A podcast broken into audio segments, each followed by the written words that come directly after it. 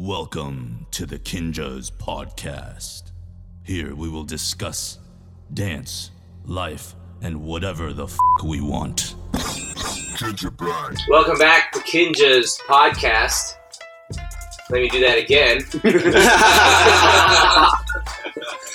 Strong start. Strong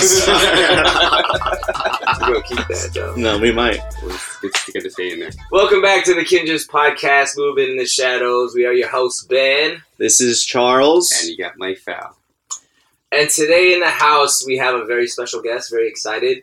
Um, I'm excited because I feel like many of our uh, fans or followers of listeners to the show may not know the name Eli Sweet. Ow, ow. That that may not be a household name to them. but they but- know now. They will know very soon, and we are very excited.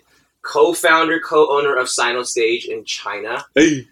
uh, rap extraordinaire, Ow, ow. freestyle extraordinaire, You damn right. and just a professional good person.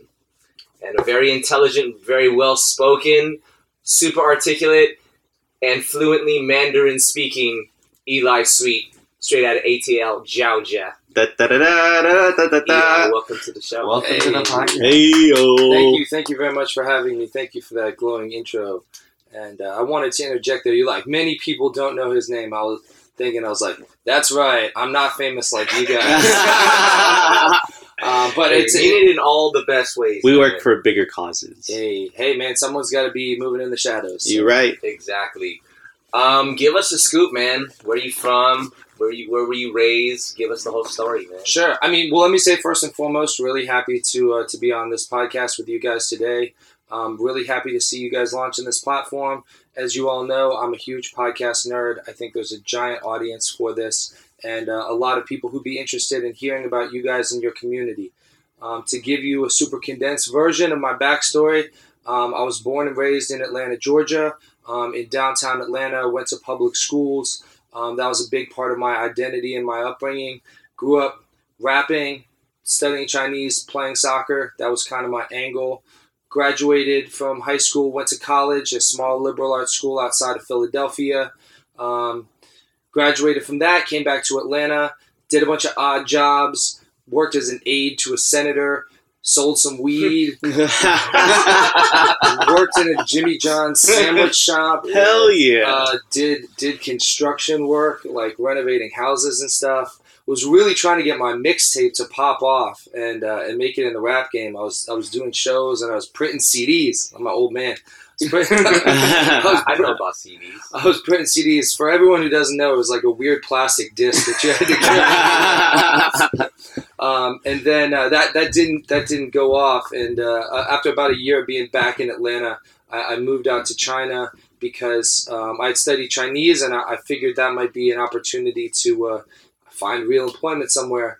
Um, then after a lot of twists and turns, now I've been living there for 12 years. Um, married to a Chinese woman, um, the the wonderful, inimitable Coco, Kitty Coco. Cutie Coco. Shout out to shout out to Pretty, Coco. Pretty Coco. Pretty Coco. AKA the godmother of China. um, and then uh, my wife was a dancer.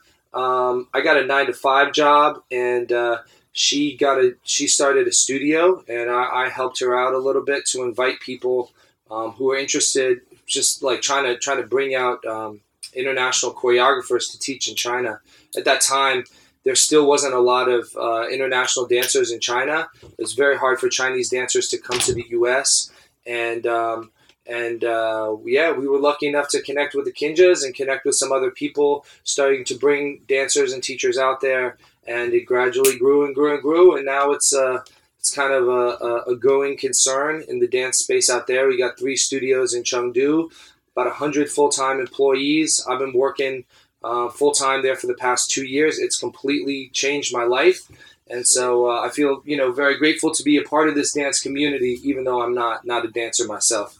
You're a big part still, man. See what I see Big what I said about him being well spoken. He just Well condensed said, my like friend. I don't know how many years that was into like I don't Since know, 30 CDs were a thing. It's really good. Yeah, CDs Really to good.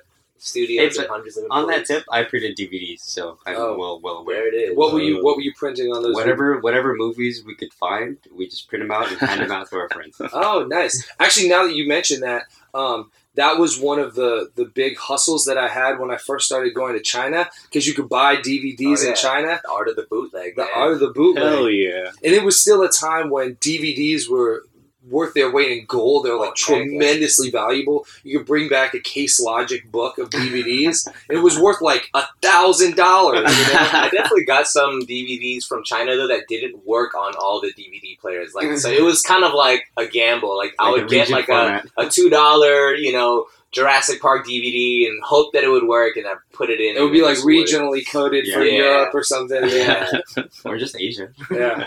Dang. Well, let's take it back. So you went to college. So you, you had all these odd jobs. Was the odd jobs because you just wanted to try everything, or you just didn't know what you wanted to do? So you just kind of like were like, let me try this a little bit of this and that. Uh, well, let me let me put it from a different angle. All right, we, we were having a conversation last night about um, this notion of the golden boy, which is something that that I think about. Whereas for some people, and you probably met some of these people, everything seems to break right in their life um, when they're they're smart and they're attractive. When they go to to school, the person they want to date is the person they end up dating. When they apply to college, the college that they want to get into is the college they get into. When they get out of college, they have the job lined up perfectly. And um, that was not my story. there's like there's an alternative reality, or there's an alternate reality where like that could have happened for me, but there was a lot of times when it just didn't break quite perfectly. So um, like I didn't get into the college that I wanted to get into, and you know, when I got out of college, if I had had my choice, I probably would have gone right into a sort of fast paced, ambitious professional job if I could have landed one, if those opportunities had just organically appeared for me. And I, I probably thought when I was growing up, like, yeah, this will happen. I'll go to college, I'll study something interesting, I'll meet someone, I'll come out of college, and I'll be like moving right into a startup, I'll be moving right into an interesting job. But none of that stuff materialized. And so I ended up just back in Atlanta working at the Jimmy John's. Um, and you know, partially that was because I wanted to to pursue the rap thing. I Mhm. told my parents when I was in high school, I was like, like super naive. I can make it as a professional rapper. You Yeah. don't understand. Hell yeah. and they were like, "That's nice. You know, we support your Who's your creative." favorite rapper? Um, oh, of all time, probably Black Thought. I think that Oh. guy's still Uh, un- unparalleled in terms of his uh, yeah. consistency and longevity. But but there's a lot of lot of great ones out there. Um, and uh, and so uh, I, my parents said, ah, you know, we support your creative pursuits, but you should still go to college and, and try to have a normal, stable life. And I, I have so much respect for them that I, I figured I, I should do that. Um, but uh, when I when I got out of college, I said to them like, "Hey, I want to take some time to really try to make it, have a go at this as a rapper."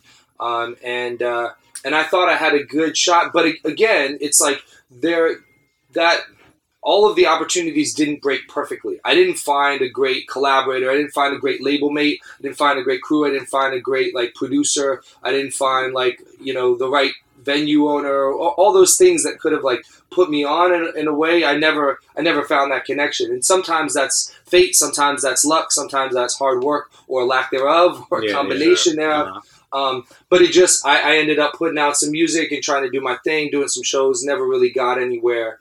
And, uh, and because I'm a realist, at a certain point, I was like, well, I can't just like sit here in East Atlanta selling weed and working at Jimmy John's forever. I should go out to, to China and try to make use of this one skill set that I had that I knew was valuable in some ways, and that was the ability to speak Chinese. I love that. Why did you like decide to speak Chinese of all languages?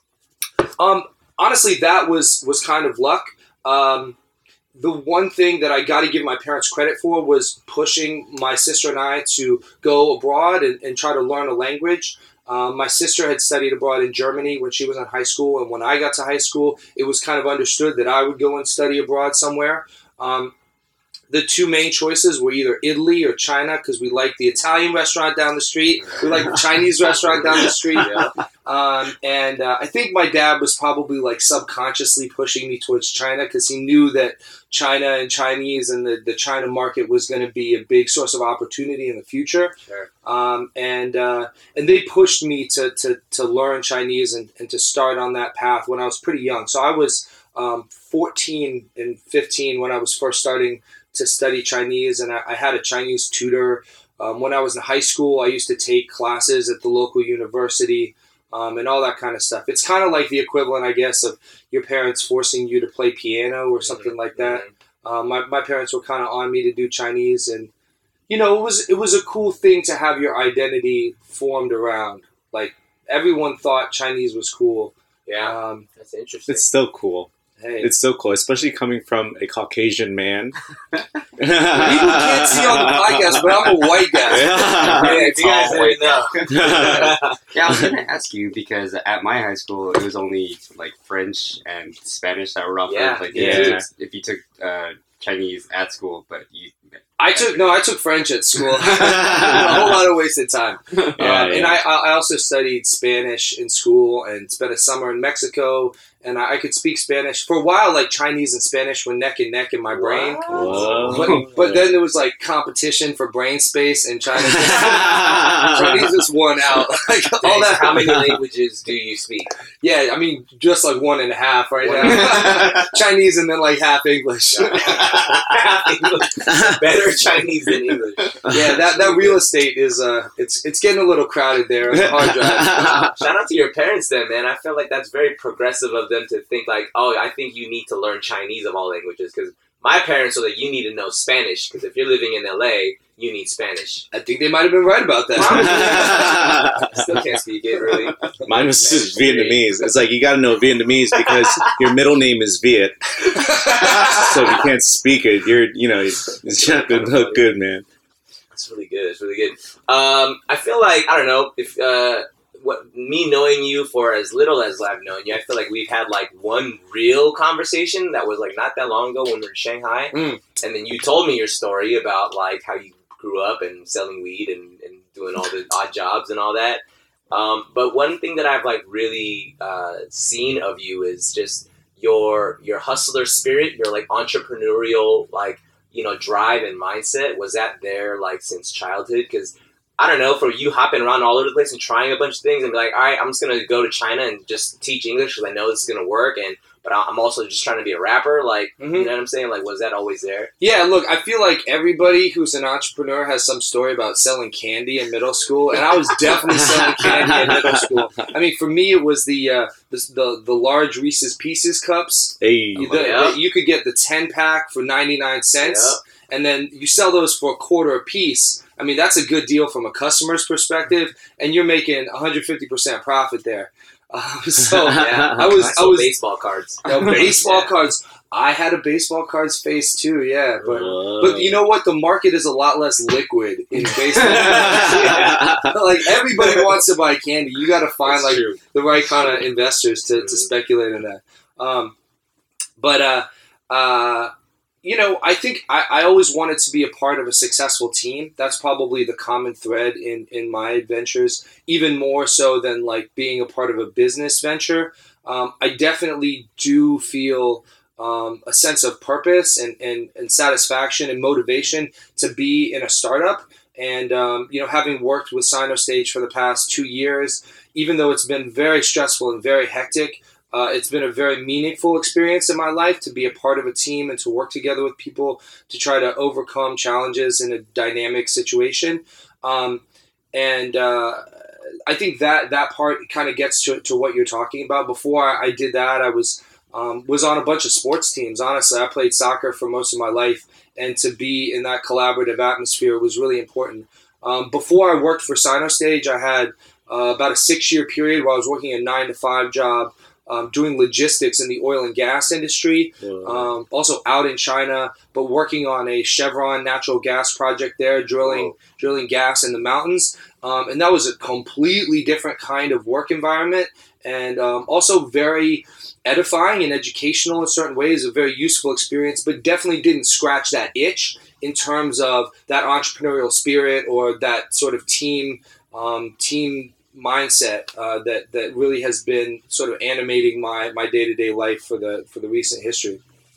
So Sinostage, then, how did that form? Was that like Coco's brainchild? Was that something that you guys kind of created together?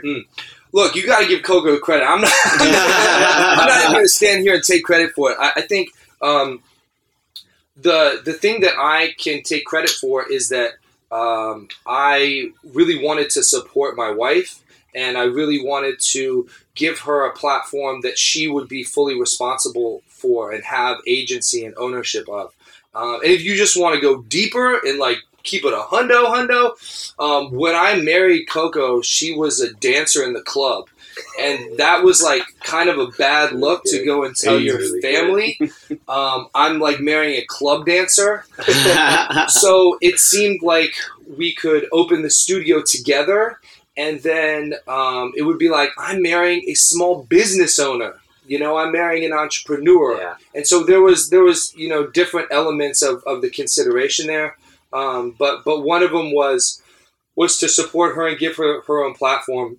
And the other one was to get legitimacy. But i didn't um, i didn't expect the kind of growth that we've been able to to realize. And um, i definitely can't take credit for the formation of the brand um, but but the idea was was in my head for a while um, before we started Sinostage the studio, we had already begun inviting people to come over and do masterclass workshops. At that time, we didn't have a space. We would just rent out a gymnasium. We would rent out somebody else's studio space. And I thought that masterclasses was the way to make money Mm. because um, I had seen, like, while I was working the nine to five job, my wife was working in the club. She was also teaching some classes at a local studio and that studio had done some master classes. They invited over actually a bunch of big names came during that time. It's a bad studio. They like don't take very good care of people, um, and they've kind of faded in prominence as we've we've taken over the game. But um, they invited Brian Puspos, they invited Keone Amari, they invited Bam Martin,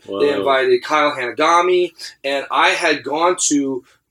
My wife had was at that time helping them take care of some of the foreign guests when they arrived, and so I had gone to a workshop that Kyle Hanagami did. This is probably six years ago, seven years ago. And we took him out to lunch, and I, I saw the workshop space and just like how many Chinese students were there. There had to be 150, 250 kids in just some random like back alley corner Wow. gymnasium kind Yeah. of space. And that opened my mind to this idea that, wow, there's a huge market for Chinese dancers who want to study with international, um, you know, dance talent. Um, my wife had also applied for a visa to go to the U.S. and she couldn't get a visa. She wanted to get a student visa and she was rejected, rejected, rejected again. Um, so I knew from personal experience um, that there was a lot of Chinese uh, dancers who were in that situation where there was this pent up demand to study with international teachers, but an inability to get there. So I saw that workshop, I, I, thought, wow, okay, this is my eyes are being opened to this uh, this market inefficiency. Right, there's this pent up demand in China for students who want to study with international dance teachers, and there's these international dance teachers who have time. All you have to do is bring them over here and connect them, and then suddenly you can take advantage of this business opportunity. So that's how I saw the potential market coming in there. It was mm-hmm. like master classes is the way to make money. Who needs a regular day to day class here? That was wrong. That was totally wrong.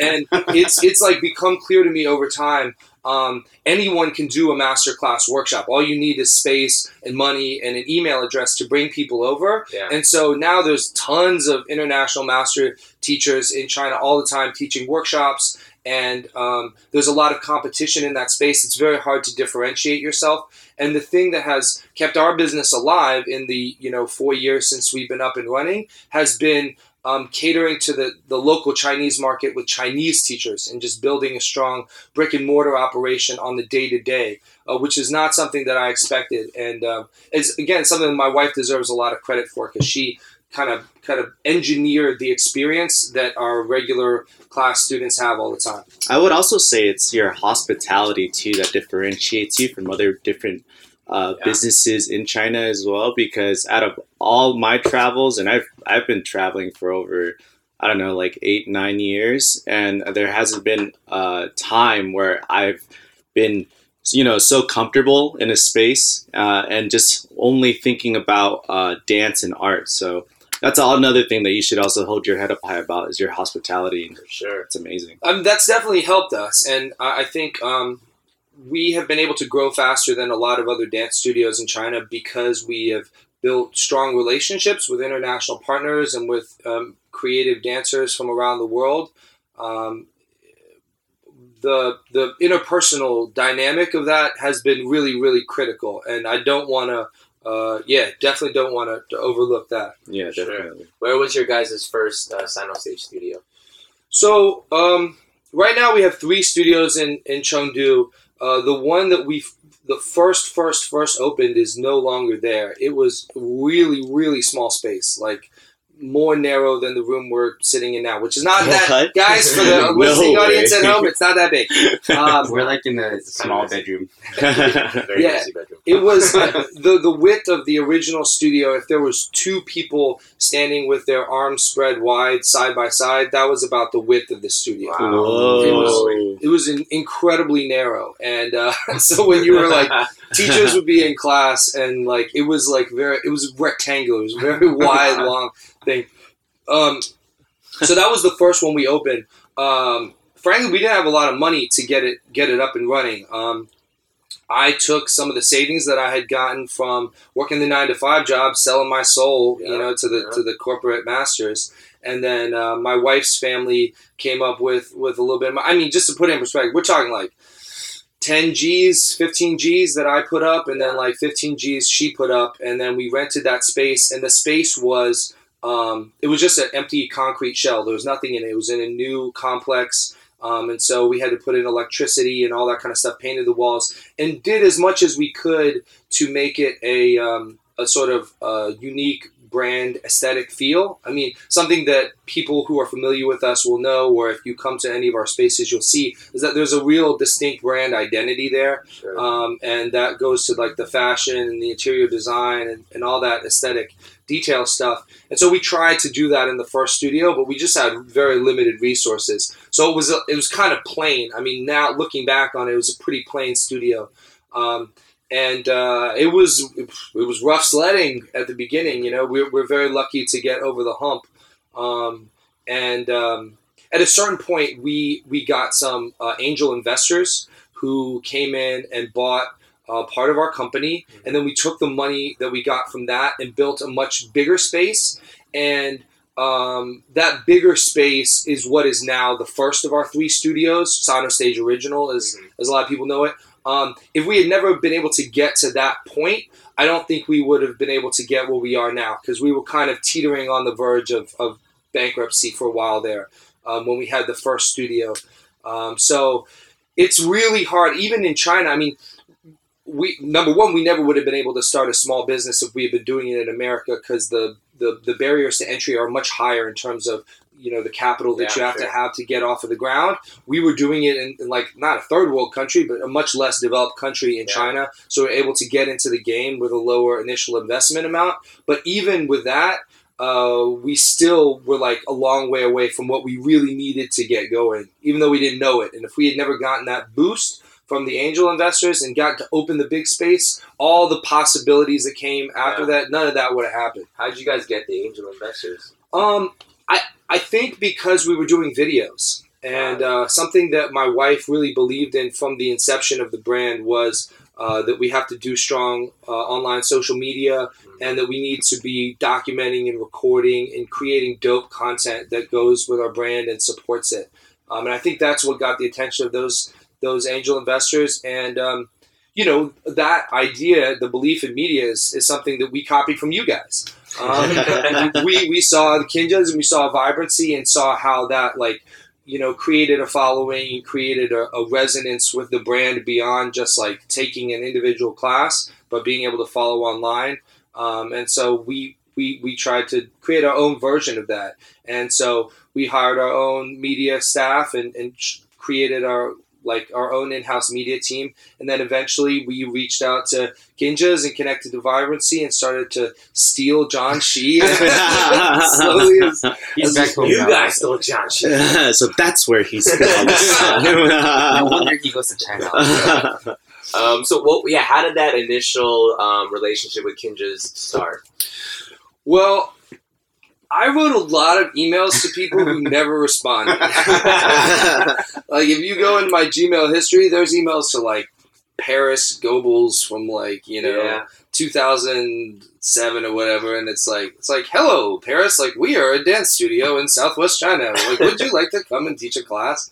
Um, and uh, and even before that, Coco was hitting people up on MySpace. She was she was Yeah. texting like Loose Joint and Elite Force and I don't know like Poppin Pete or like whoever was was hot at that particular Right. time because this was like sort of like Web 1.0 era Yeah. when when people were it again you seem like a dinosaur talking about it now but there was a time when people were not like sharing and viewing dance videos by the tens of thousands Oh, yeah. and Yep. and viewing them by the millions every single day. Um, and there was a whole generation of dancers who were like caught off guard by this. I remember Oh, talking to uh, Luam Keflezgy, who's a really great dancer. She dances at BDC, but she's sort of an OG in the game. And she was one of the people who like had just put up some videos on YouTube, like not even knowing what this platform was, and then all of a sudden just found out, hey, there's like tens of thousands of people who are watching this in Russia and in you know whatever Colombia, and then started getting contacted by people to go and teach in other countries. And we were essentially on the other side of that, right? We were the people who were just discovering these dancers in the U.S. They had no idea that they were getting an international following, and then we were reaching out across the void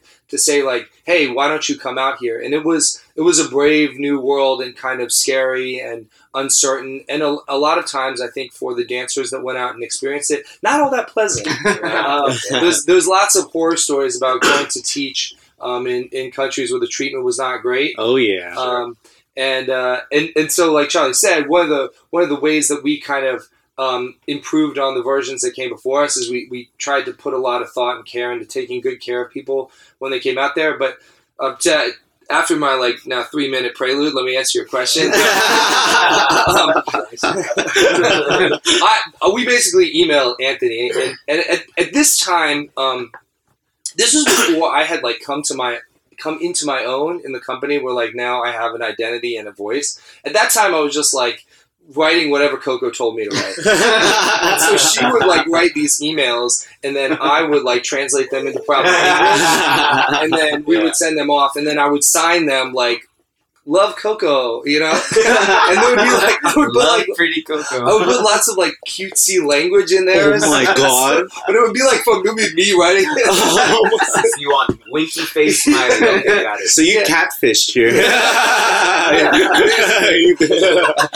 um, so yeah, I, I we emailed uh, Anthony and um, and just invited him to come out. I think What year was this? this was pro- this 2008 now. It's probably 2000. It's 2018 now. Probably 2014, maybe late 2013, something like that. And um, he was. It was like when he was just starting to first collab with John Shee and Vibrancy and put out like Yeah. the the videos Tessellate, Yeah. Oh, yeah. um, classic. Ga- Gautier. Mhm. Um, that one was Sora, the the the the the, the Kinjaz Ninjas girls one. Oh yeah, yeah, yeah, with Aggie Aggie. Uh, with yeah. Aggie, yeah, right. Uh, the last speech. Oh yeah, that Yeah, one was a good one. That was a great one. That was, Yeah. um, and so it was. It was during that time we looked at those, and we. It's so funny on the other side of the internet. You don't know like the real backstory, but everything seems so legitimate to us at that time. It's like, wow, these guys are like international stars, like making top quality media products. I didn't know there was, like, a couple Asian guys like fooling around with a camera and stuff. Um, but you, Power of perception. the power Yeah. of perception, right, and the yeah. power of good art, it like legitimizes you to the world. Um, so I, I sent him an email and we invited him to come out. And I, I saw his response like not too long ago because I was looking through some old Gmails. I was probably looking for some email to Anthony. I came across that one, and it was like. It was like, hey, I would love to come out to China. Like, I've never been to China before, even though my ancestors are from there. and then it was like, It was like my rate is 300 USD per class in uh, like in parentheses negotiable. what? yeah. You will never see that email. So needless to say, it was a much different time for the market, um, as well as yeah, where we were as a studio. And we brought him out. I think we were joking about this the other day. He taught something like 14 classes in like Holy crap! four days or You guys something. Put the guy to work. Yeah, put him to work.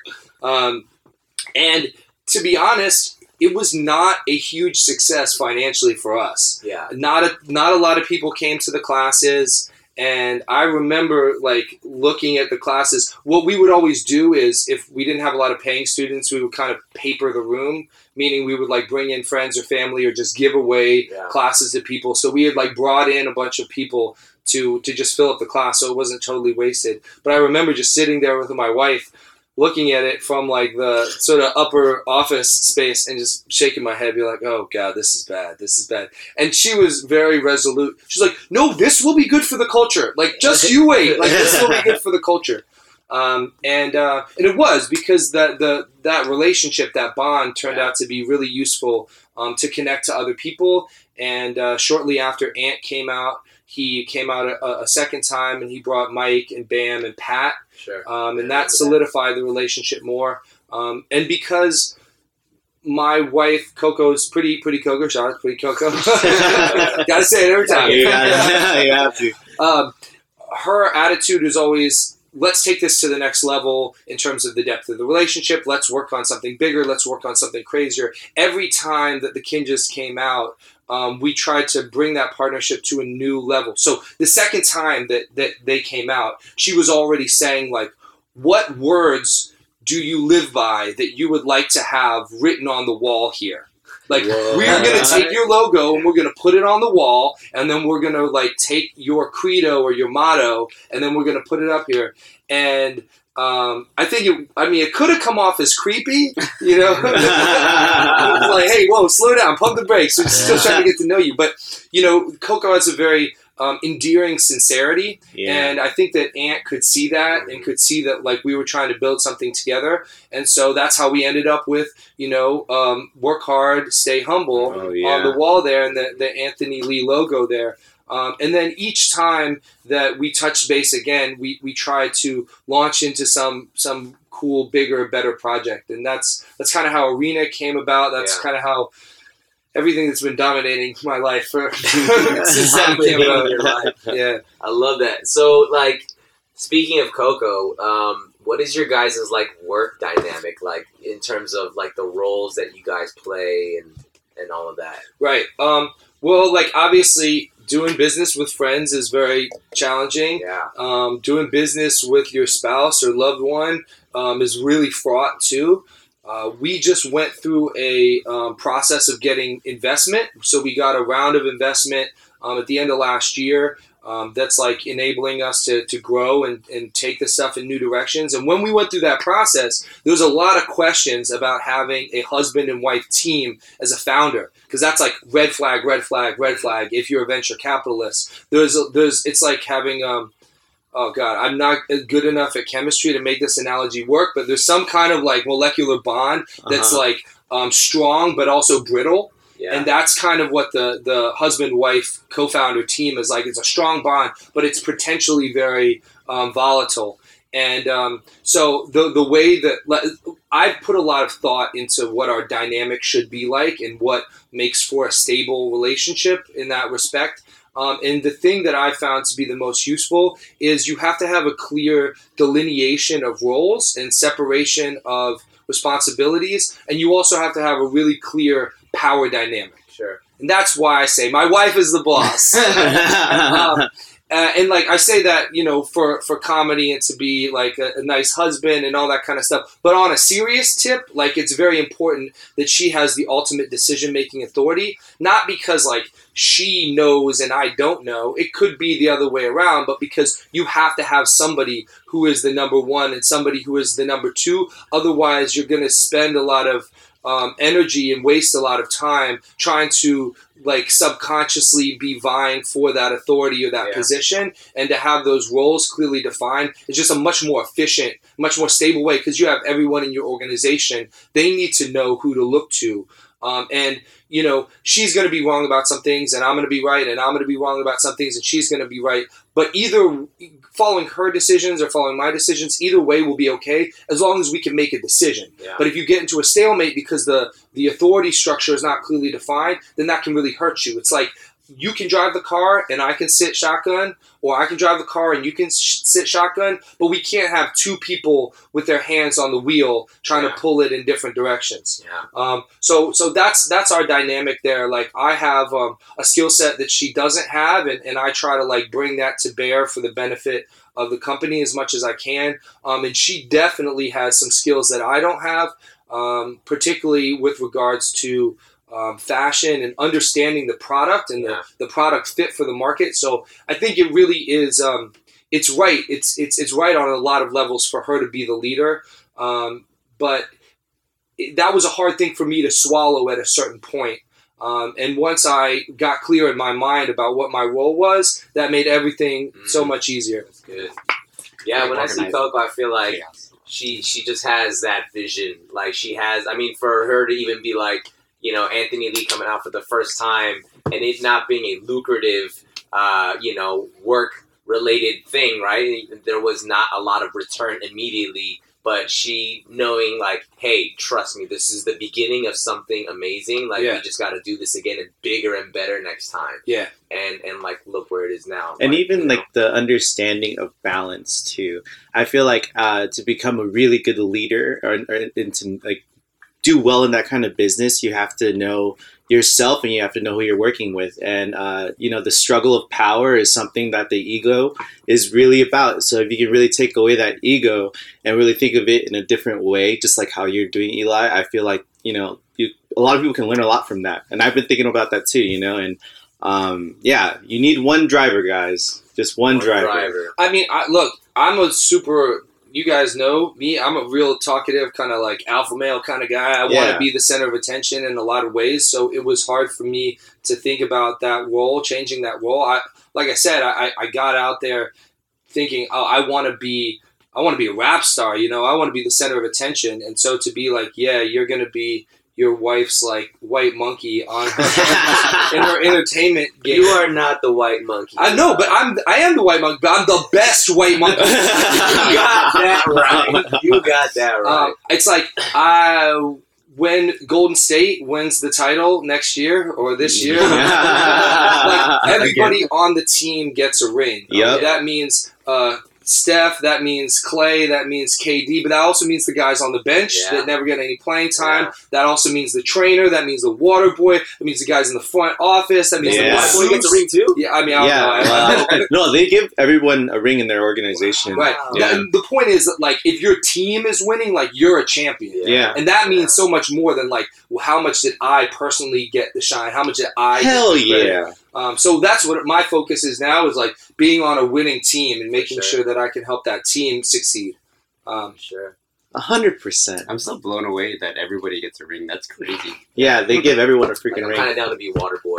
Yeah, oh, yeah, I want to be the guy that just wipes his Yeah. sweat on the floor. I'm down Right. for that. But I really like why you say that because I mean I've been thinking about that too, and even for me uh, to be like a choreographer, and I started like you know maybe like four or five years ago, and my goal was always to be like, okay, I want to be uh, a world-renowned choreographer. I want to be the best. I want to be travel. I want to travel the world, and want everyone to recognize my talent. But mhm. um, you know, lately it's not that I've given up on that goal, but it's more so like being on a, a team like Kinjaz is like you have to know what your strengths are and you have to know what you have to to do and give in order to make this whole machine grow. You know what I mean? And I feel like that's something that's really powerful. Uh, is- and uh, you know, yeah, Well, I, I mean, I feel you because um, one of the things that's been super gratifying about being a part of this dance game and, and working with Sinostage and working with the Kinjaz and working on Arena and all these interesting projects is that in a weird roundabout way, it's given me more opportunities to get recognition for hip hop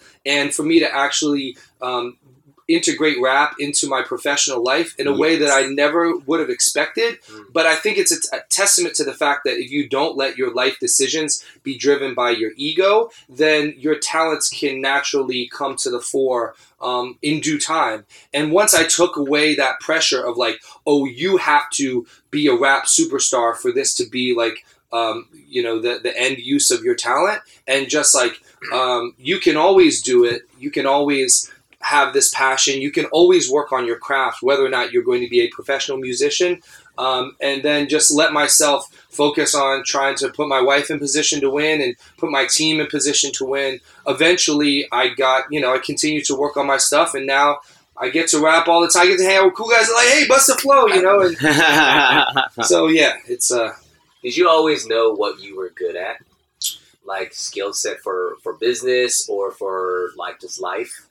Uh, talking, communications, like that was definitely something. But uh, in terms of how that translates into an actual job, that part was not totally clear, right?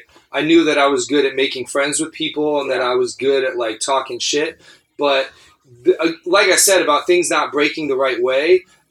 When I was younger, I thought like, oh, these in, in inherent abilities are gonna lead to all these awesome opportunities just finding you naturally, and they didn't really. And so I was like, you know, uh, 30 years old or 29 years old, teaching English and like rapping in the club in China, feeling like, when is my like awesome break gonna find me? When's my destiny gonna come and discover me? You know, uh, like all of these awesome like shit talking skills really haven't gotten you anywhere.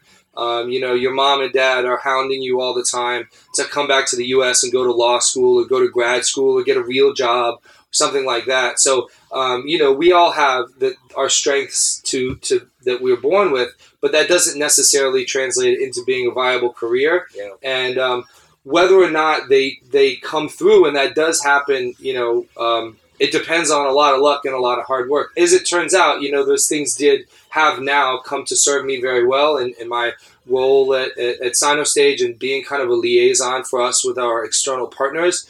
Um, but there was a there was a long time where even when I did get a real job and I was working in a uh, in the oil and gas industry, was like nobody cared about the fact that I was like a good conversationalist.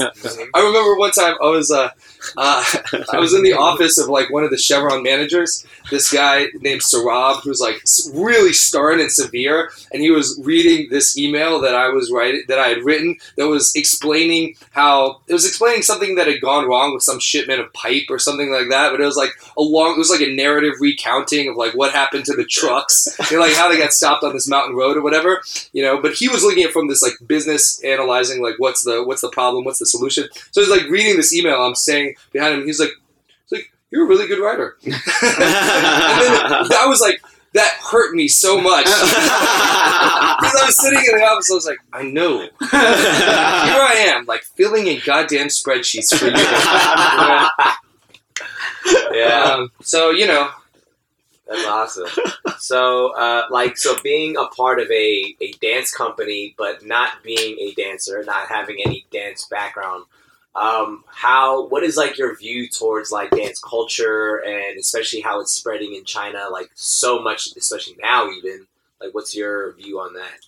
Well, um, I am what you would call not a subject matter expert in this particular field. Um, I definitely came in from the outside, which has some benefits and it has some disadvantages. Um, the the benefits are that I can see things with a little bit more objectivity in terms of it as just a cultural product and as a fit in the market, um, because I'm not clouded by my own like personal ambitions in the space.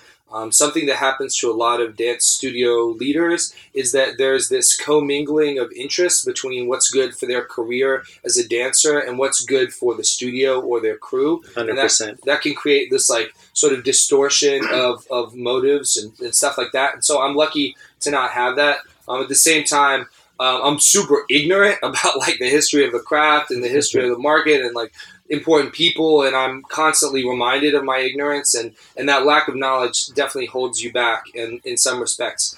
Um, it's been amazing to see the growth of dance culture and of the, the dance market in China in the past couple years. And that is something that I think um, was mostly dumb luck. You know, our, our growth has been a combination of some smart choices and some dumb luck. And uh, the dumb luck part of it was just being in the right place in the right time. And that means um, being in China at a time when China's economic growth is really strong, being in Western China, uh, in the city of Chengdu during a time when Western China is growing faster than most of the rest of China, and being in the entertainment slash education slash fitness space at a time when that particular sector of the economy is growing especially fast. There's more and more uh, middle class consumers in China, and they're putting their disposable income into things like hobbies and health and um, fun and education. And so we sort of hit a sweet spot in terms of having, you know, these dance classes for that. And um, our classes are, uh, in some ways, a different kind of service product than many of the ones that came before that. And the reason I say that is because um, our customer base is predominantly female, and a lot of the dance studios that came before us, the earlier iterations, were very underground, b-boy centric, hip hop style dance studios. So they were um, grimy, they were authentic, they were cool. They're much more my personal style. You know, that graffiti on the wall and they're a little bit dirty and all that kind of stuff. Um, but they were not particularly tailored for this kind of emerging consumer market, this this type of consumer who wants something a little bit more refined, that wants something boutique fitness, that wants something more like Soul Cycle. Um, and so w- the because my wife is the the you know lead product developer for our company and sort of the the the the um, the person who's determining that product. It's our our classes are tailor made for a female consumer in a way that a lot of other dance classes might not be, and that turned out to be a really good fit for this kind of market segment that was growing. Um, and that's something where I totally would have missed that if I was the one making decisions about how the classrooms were designed, or the class were packaged, or the teachers were dressed, all those kinds of things. Um, and uh, yeah, so basically, China's growing fast, and we're lucky. I didn't do a good job answering. No, the no, you did. No, you, I think you did really well answering that question. it's and I. I think that's so crazy that you guys are in that such a sweet spot in that in the, that part of China. That's so crazy to me. Yeah. Um, let's talk about arena. Let's talk about Arena. first arena. What is arena? Right. So, um, um, Arena is a guy. I should I should know the mission statement by heart here. Arena is a platform for people uh, that. It, Arena is a platform that aims to, through the medium of dance, connect people of different cultures across the world. Wow. Something like that. Uh, Along those lines, yeah. um, uh, you know, uh, rather than starting with a philosophical side, because I feel like I'm going to botch it, I'm just going to start with like the the sequence of events that led us here, um, which is to say that like we're all part of this movement called urban dance. It's Mhm. a relatively new thing. Um, in terms of how I see the history of urban dance, I think there's two big tributaries that go into it. One is, um, you know, burned out, disenchanted industry dancers who came to LA to be a part of the entertainment industry and then found themselves um, making videos on the side and finding their own voice as choreographers first and foremost. And then um, a strain of like Asian American collegiate um, choreography competition teams. Um, things like Kaba Modern, things like ACA, things like all of the, the schools um, in the UC system that had Asian American dance societies, and then um, and then also just not co- not collegiate, but also large dance crew competitions. So to me, those are the two strains of urban dance. One is like individual dope choreographers who are here for the industry, and the other is like large team choreography competitions. All right. So on the like large team choreography competition side of the ledger, um, the there is a bunch of competitions that you guys all know of that have been in California for some years that created a platform for people to go and showcase their choreography pieces. Um, they also, you know, launched the careers of many dope dancers. You know, became spawning grounds for studios that came out and launched people's careers. One of those competitions uh, that we always looked up to a lot was Vibe. Mhm. Um, Vibe is a competition that the Kinjaz have uh, been a big part of supporting and are you know involved behind the scenes. It's it's been a platform for Kinjaz and vibrancy um, over the years. And uh, we were looking at that when we were launching Sinostage and saying, wow, we should have a competition like this in China.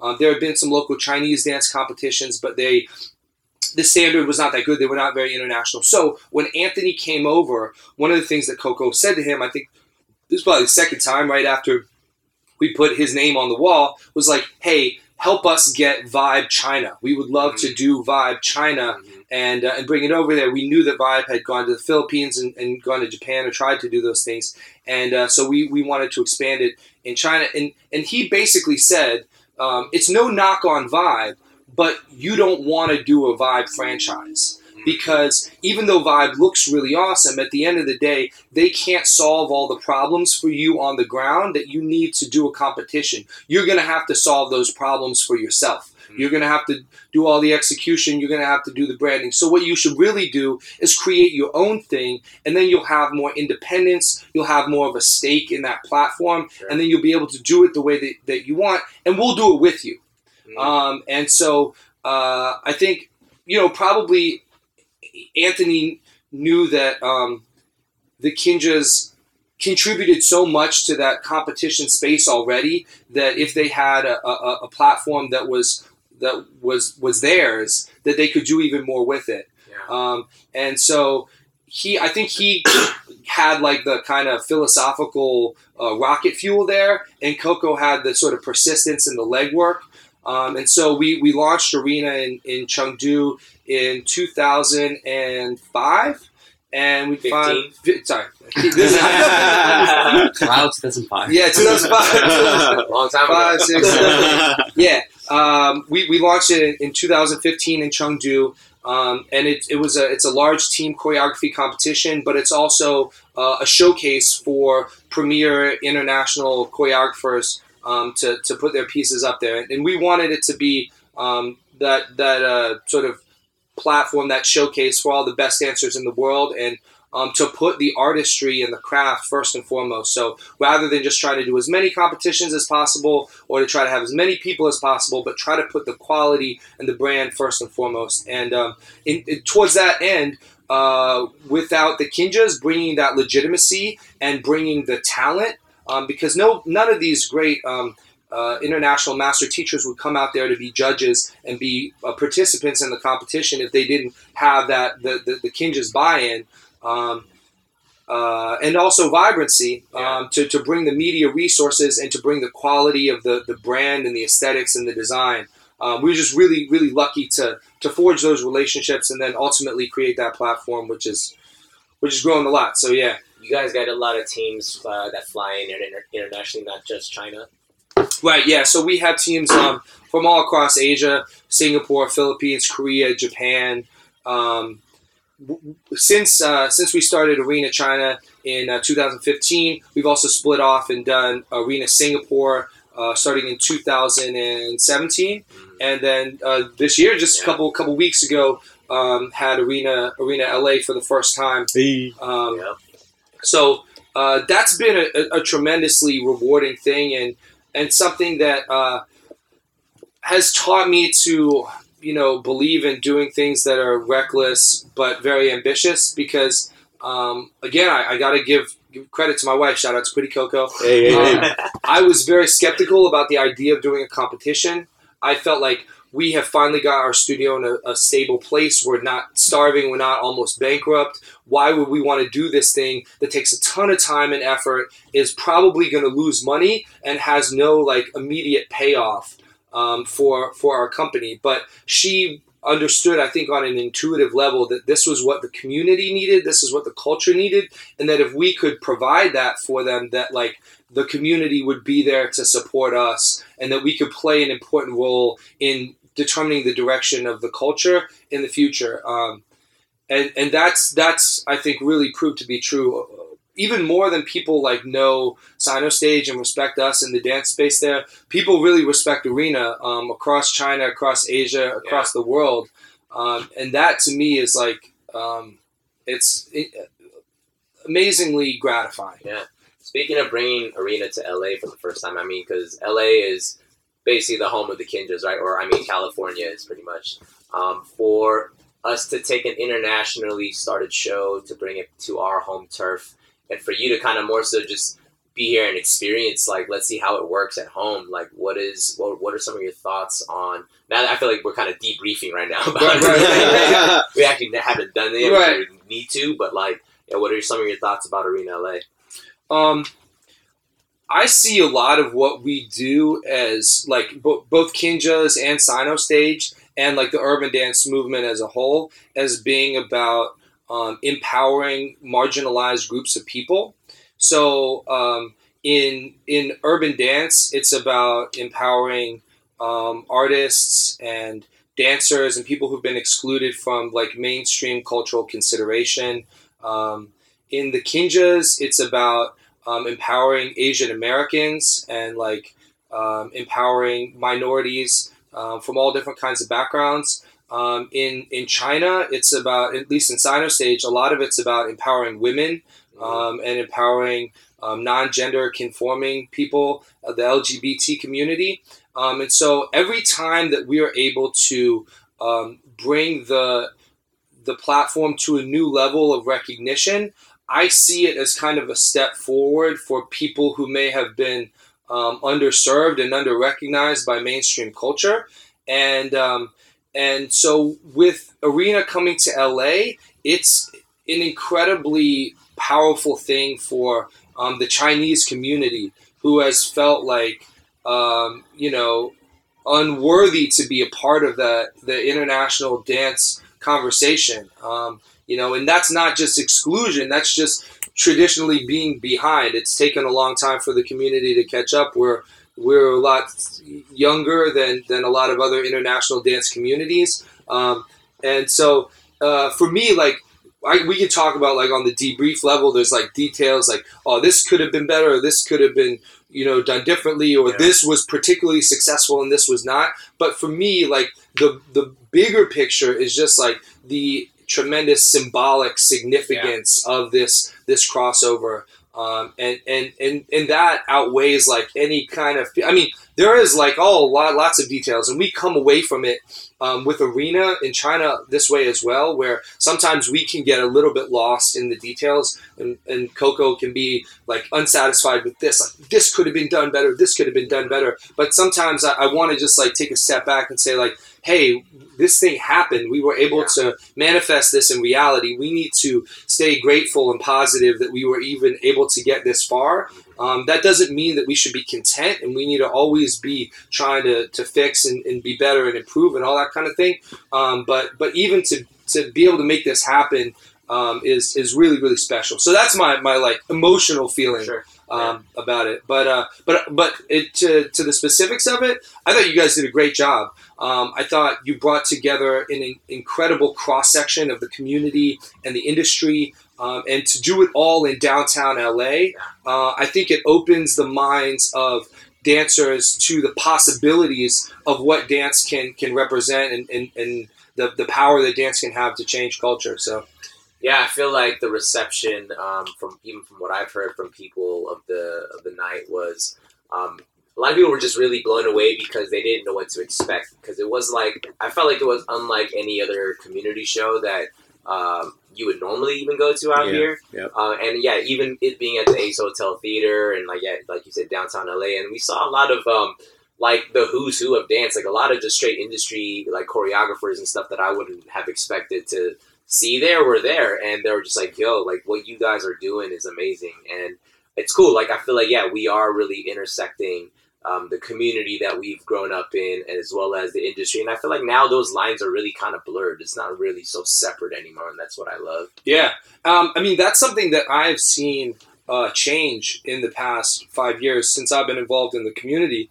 Is um, this inversion of the power dynamic between the community and the industry, where um, when we started, if you were like a working industry choreographer, that gave you a seal of approval to go and teach master classes in the community, and that was like the highest calling that you could reach. Um, and now it's kind of flipped, where the, the highest calling that you can reach is to be recognized for your craft in the community, and and not even the community is the wrong term because it just means fans Yeah. online for you to be putting out videos, for you to be putting out your product and getting recognition for your worth as an artist. That's the the industry now looks to that, looks to people who are famous for their choreography to bring them into the industry rather than the other way around with the, the community just wanting to ride the jock of someone just because they danced for Britney Spears or they were Right. on tour with Justin Timberlake, or all those things. Um, and you even see this phenomena where um, people who worked in the industry for a long time very successfully as dancers, but never gave a lot of consideration to cultivating a fan base for their own choreography.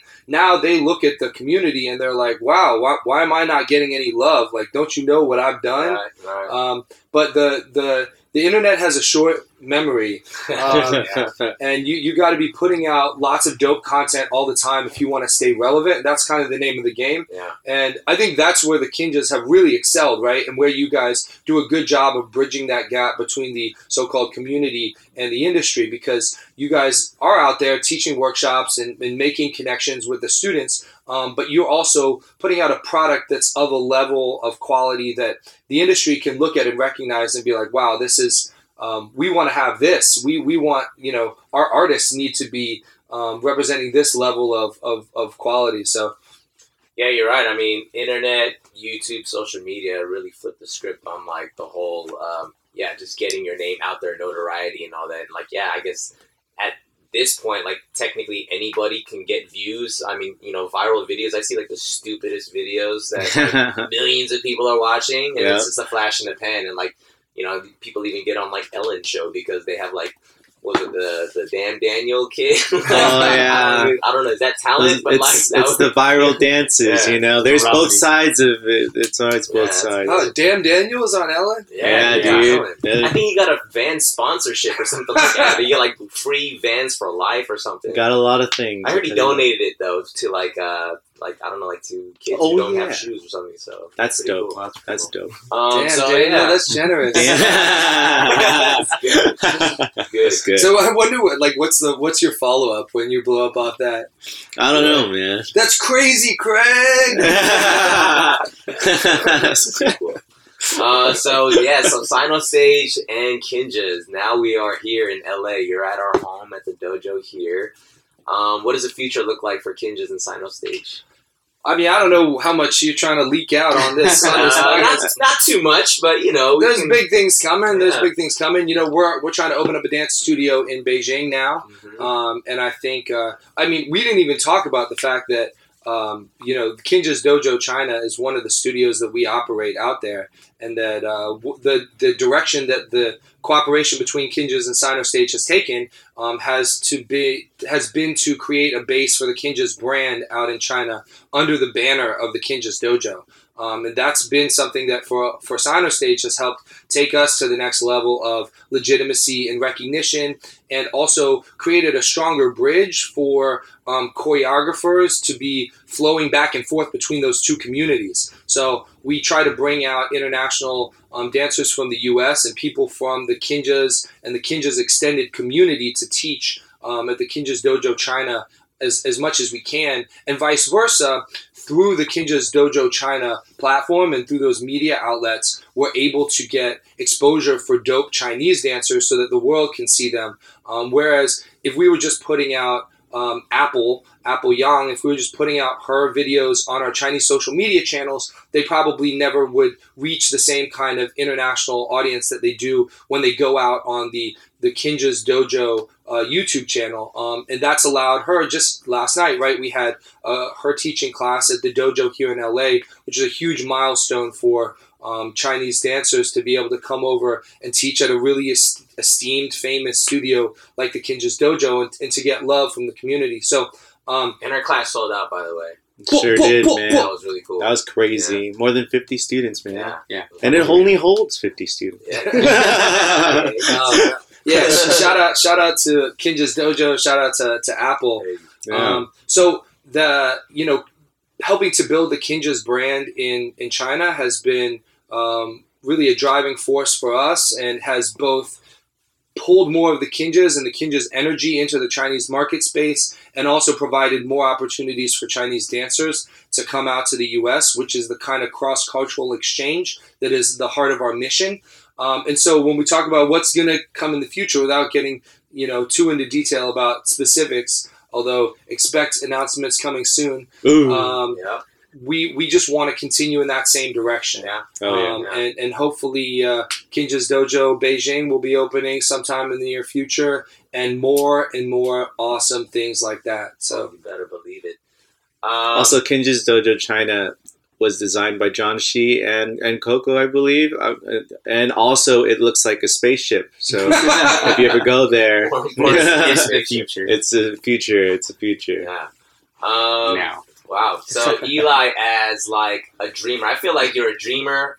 Um, you you have a lot of thoughts. You have a lot of words. Uh, what does like dreaming look like to you nowadays? Um, well, I'm gonna be totally honest. Yesterday, I was talking on the phone to Coco, and we were talking about homelessness in LA and how like it breaks our heart to be like riding around this beautiful city and see so many people who are suffering and in pain um, and excluded from society. So what what really dreaming means to me is to try to help people who are um, underprivileged and um, and marginalized in all kinds of contexts. If we can start by changing that within the creative sphere that we live in, that's a great start.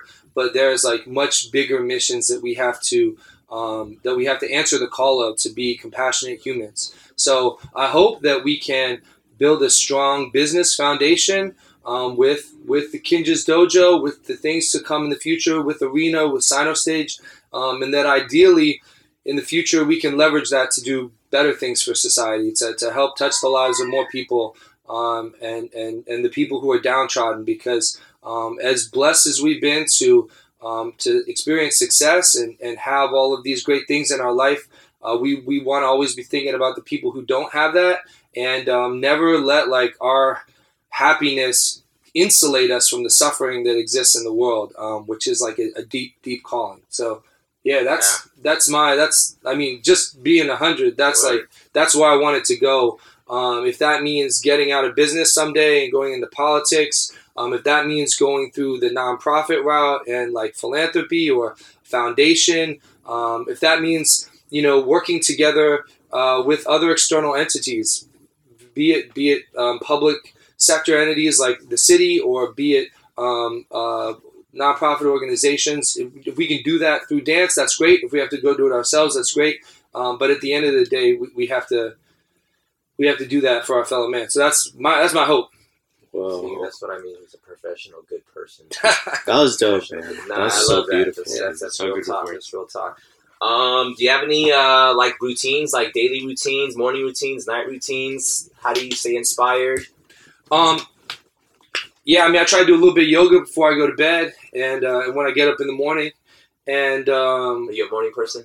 Uh, no, dude, no, I'm not, man. I'm I'm I'm a morning person, like two, three in the morning, sitting up and, and doing work. Yeah. Uh, you know, just like everyone else, I'm, Yeah, I'm trying to cultivate healthy habits Mhm. and uh, and keep up with my email list. There's uh, there's just a lot of work, man. Even being here doing this with you guys in the back of my mind, I'm thinking about all the stuff that I got to do to catch up and and um, and honor the the commitments that we've made. Mhm. So um, so I, I, I feel it's hard to find that right um, balance between that work life balance um, where you're uh, keeping up with all the stuff you got to do and, and still not disrespecting your body. Yeah. I think that that's the hardest thing is taking care of your body. Yeah. Um, but I mean, I ain't got I ain't got no magic bullets here. you know what I mean? Try to get a good night's sleep if I can. Sleep's important. Um, yeah. But yeah, surround myself with good people. Spread the love. Love it, man. Love it. Lightning round time. Ooh, lightning round. lightning Fire round. off some Alright. questions. All right. Can't think. You just gotta go. Boom. Favorite Chinese food? Uh, I guess uh, fried noodles, chow mein, or hot pot. Best Chinese dancer in your opinion right now? Uh, it's got to be Apple, man. She's she's carrying the torch, no Hey. question. Favorite movie of all time? Uh, This is Ooh, always stumped. everyone's Stumped. hardest one. Yeah. favorite movie of all time. Um, I'm a big Princess Bride fan. so Oh, gonna throw that out. wow. Ooh. That's, a, that's a great movie. Uh, least favorite workout.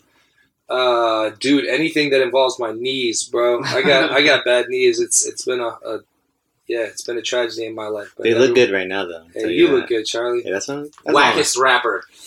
uh, wackest rapper. Um, uh, I appreciate all of the all of the different Come on, that Eli. people come with. Um, people you know who, you are- gotta keep it real, man. who do I not like? Uh, uh, uh, uh, uh, Lil Xan. Ooh. I mean, those guys aren't even Yeah. rapper rappers. Yeah. They're, try- they're doing their own thing. I'm not. I'm not. Hey, I'm not trying to throw shots at Lil Yeah. Xan. I'm gonna. I'm gonna say Lil Xan because he he said some shit about Tupac on the radio Oh, yeah. a little while ago, that, That's yeah. and I was I wasn't feeling that. But I don't even know that man's music well enough to to uh, to cast I've never heard aspersions. it. Yeah. if you can recommend one book to uh, a friend, what book would it be? Germs, Guns, and Steel. Ooh. Germs, guns, and Germs, Steel? Guns, and Steel. It's like a, uh, uh, it's it's like a natural history biology book, but it's really the scientific debunking of racism uh, in in a really thorough context. So all of the people who are essentially like putting cultural arguments that are justifications for discrimination, and they have undertones of like. Um, essentializing differences between humans as the reason for why we have to treat people differently. Um, I, yeah, for all of those those arguments in life, there's like a thorough answer in this book. That that book is just is a really smart book and kind of like um, yeah reaffirms the the uh, the unity of all humanity in a really important way. I love that. Wow. I'm check that. Also, I don't read a lot of books, so. so I'm not. I, yeah, I listen to a lot of podcasts. I wish I was more well read. Alright. Well, Coco's not gonna get mad at you, the hottest celebrity that you would date right now. Oh, um, you know what? I've always been an Olivia Munn fan. Wow. Okay. Wait, uh, G4 Olivia Munn or Olivia Munn now? Uh, what's G four? That was she was like a video. Oh, she yeah. was. Yeah. Uh, yeah. I mean, I, I don't know. I I'll take it. I mean, I'll take whatever. what I can get. DM me, holler at me. oh, no, wait. Uh, or Alicia Keys. That's, that's, that'd be a better one. That's good. Or uh, what's the what's the other girl on uh, Parks and Rec? Not Aubrey Plaza. Oh, you talking about Rashida Jones? Rashida That's my Jones, girl, bro. Yeah. Rashida, yeah. Yes. So I'm, I'm I'm down for any of those. Those my for Coco. I think hers are Brad Pitt uh and Johnny Depp. huh. Um, yeah, she And likes John Shee. Actually, real talk. John this will swipe your girl. That's really good. oh man! All right, dude. Um, Wait, hold on. Like Eli mentioned that he was like a rapper, and like he mentioned rapping so Yeah. many times. Like, Ooh. I think the app, audience bro. needs to hear some of this. ooh, let's Oh play a damn. beat. Um, okay, uh, you want me to go a- acapella? I'll go acapella. Oh, yeah. shoot. I can go It's rock like a the pop, wake-up acapella. Yeah, go. this I was not. I was not Just a few bars. Yeah, just no, some no, soft, you know, some um, nice. Chengdu be the launching pad. A few years since I graduated, living as an unemployed college grad. The hunger for more, I got it bad.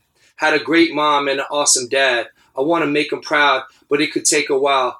Cause I don't want to fall in with all of the rank and file desk jockeys. Nah, that's just not me. But I'll take it undercover if I gotta fight and button up my motherfucking collar tight. So if my friends think that I'm a sellout, I can tell them in the end it'll be alright. Hey! It's Yo, gonna be all all here trying to hold our excitement back. It's gonna be all right. I was throwing arms. Eli I'm sweet hype as the hell. right now. bars, baby. Candy bars. Because he's so sweet. Uh oh, wait, this is Ben. Nah, you, nah, nah. Are you are you trying was to. Yo, man, I- rebuttal? you know, we, we might we might get in the little studio time and, and you know lay down some uh, some tracks and lay down some you know Something also really cool about Eli too is he he showed me one of his uh his rap uh, invitations to like some uh, to Cloud actually. They- He, he showed me that and I was Oh, like, whoa. that I've never heard- Oh yeah. Anybody do that for, to like get anyone out there, man? That I think that's did so it work? special. Uh, temporarily. Hey, that's what I'm saying. Listen to the response. I'll tell this story super fast. Um, and actually, this this gets to the point that I was talking about, where like um, not chasing rap, but trying to just do the thing that's good for the Mhm. team and the project has led to other interesting rap opportunities. So we did arena this year. One of the people that we really wanted to come and uh, and perform there was B Boy Cloud, right? Yeah. Legendary Yeah. mover in this in this game, but he's also legendarily hard get. He's he's a busy man. He's um, you know he's in his own world doing his own thing as you've got to do to be a transcendent artist. No no no knocks there. Mhm. So we we tried to reach out to him through a mutual friend, um, Sean Evaristo. been on this podcast, friend of the pod, Sean Yo, Evaristo. friend of the Yeah. pod, baby. Um, and uh, we we couldn't get through to him, but my wife was like really persistent and it was like, I don't care how you do it, you just get cloud. and so I I had was like sitting there on my computer looking at like. The, the previous email I had written him, which was like all this kind of like, hey, we'd love to have you on China kind of stuff, and it, it had gone unresponded to, and I was thinking about like the next one that I was going to send, which is going to be more of the same, like, hey, don't know if you saw my email, but we'd really love to have you that kind of thing. And you know, I follow Cloud on Instagram. It's like he's he's available. He's doing stuff. Yeah, he yeah. saw the email. It's not Yeah. like you know. It's, it's not Not like like you chilling at Starbucks, bro. it's like you got time, right? Yeah, yeah, yeah. I see those rock climbing videos. but also, I, I could tell from his his Instagram feed what kind of guy he was. Um, which is a guy that respects the the art and the craft and creativity first and foremost. So I thought like I need to come with a grand gesture if I'm going to be able to move him to want to come and do this. So I just I sat down and I composed a verse that was inviting him to come to Arena China. And then uh, I just recorded it on my phone with the beat playing in the background in a very sort of rough, not professional quality way. But uh, it had some dope bars in there, and I, I sent it to him, and it got an immediate response. Sick. He was like, it was, it totally made my day, made my week, made me feel like yeah. um, like I was like I was worth something, right? And uh, and it was just like, oh man, like how could I say no? This is you know so cool. Da da da da da. Um, he ended up not coming for whatever reason. I think he was busy. he was busy, so some of that that that we got the optimism reply, man. Faded, but but Yeah. it still made me believe that like um, nobody is out of reach, and that reaffirmed that idea, which to me has been like a, um, a common thread through our story was that like reaching out to the Kinjaz and and connecting them like nothing is out of reach if your uh, intent is right and your approach is right Yeah. um, and uh, and that that optimism is really uplifting. So. Um, so yeah, you can you can fly in, you can drop in uh, for the those bars, cloud invitation, um, and, and we'll get a chance to work with them in the future. If you're Yeah. listening to this, uh, Cloud, we love you, and Yeah. and you're you're welcome at any um, any arena event, and anytime you want to come to China and. Dude, li- anything you want to do, we're, we're doing that. Hell yeah. Yeah. Hell yeah. Hey, you're transcending the game. I think that's like a really cool way to, especially with your story, to like want to be a professional rapper and then, you know, going a different route with it, but still now like you're using it in a creative way. I think it's a transcending way. It's it's a really cool creative way to reach out to people. Um, but yeah, mad major props, man. I think that's super dope. Creative persistence. Yeah. It works. It works. Hey, well, uh, my love and gratitude to you guys. Um, the relationship with the Kinjaz has uh, changed the course of my life um, in a positive way. So, uh, anything that I can do to, to support you guys and, and keep the movement that you guys are are carrying moving forward, I'm I'm I'm at your service. It's likewise, man. that, It's likewise. Appreciate you, man. Um, we have this thing called the golden rule. Pretty self-explanatory. It's like your life mantra. Something that you either heard that you're like, I'm gonna live by this, or something that you kind of developed for yourself. What is your golden rule? Um, radical transparency and uh, empathy. Wow. Yeah, I'm sorry, I don't. I'll have it in sentence format, but those are those it. are the pin- Those principles gold. for me. Yeah. I think that's radically transparent of you and empathetic. it's, I empathize. empathetic I- empathize. Oh, okay. I don't know. Some people say empathic, empathetic, but empathetic. and Okay. empathic is kind of like a psychic, but to be empathetic is like using your empathic powers. yes. So maybe I have the definition wrong, but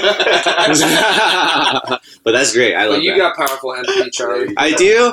We're shaking hands right now. It's great. go. We touched hands. It Man, was sweet. Eli Sweet, man. You're welcome back anytime, dude. Thank you so much. You are a well of knowledge Yep. and a great human being. It's like an ocean. And uh, yeah. yeah, dude, I just can't wait to keep rocking with you. And I'm looking forward to all the exciting new projects with Kinjaz and Sinostage, which you guys will hear about and see about very soon. Ooh. Um, I know you got to get going, man. So thank you so much for you killed it. I love you. Thank you Eli for having Sweet. me. It's been a pleasure. Uh, you want to just throw out your social media stuff so people bro, want to something so people want to like Yeah, Yeah, request gotta uh, some bars. be That's household right. It's time name. for plugs. Who's got yeah. Plug it in, man. Um, no, you know you can follow us at um, uh, Sinostage on Instagram, at Kinjaz Dojo China on Instagram, at Arena Dance Comp on Instagram. You can follow me on Instagram at eli.m.sweet. There's not a lot on there, but you know, uh, maybe follow at Pretty Coco. I'm not sure if that's actually right. but my wife's probably on there somewhere.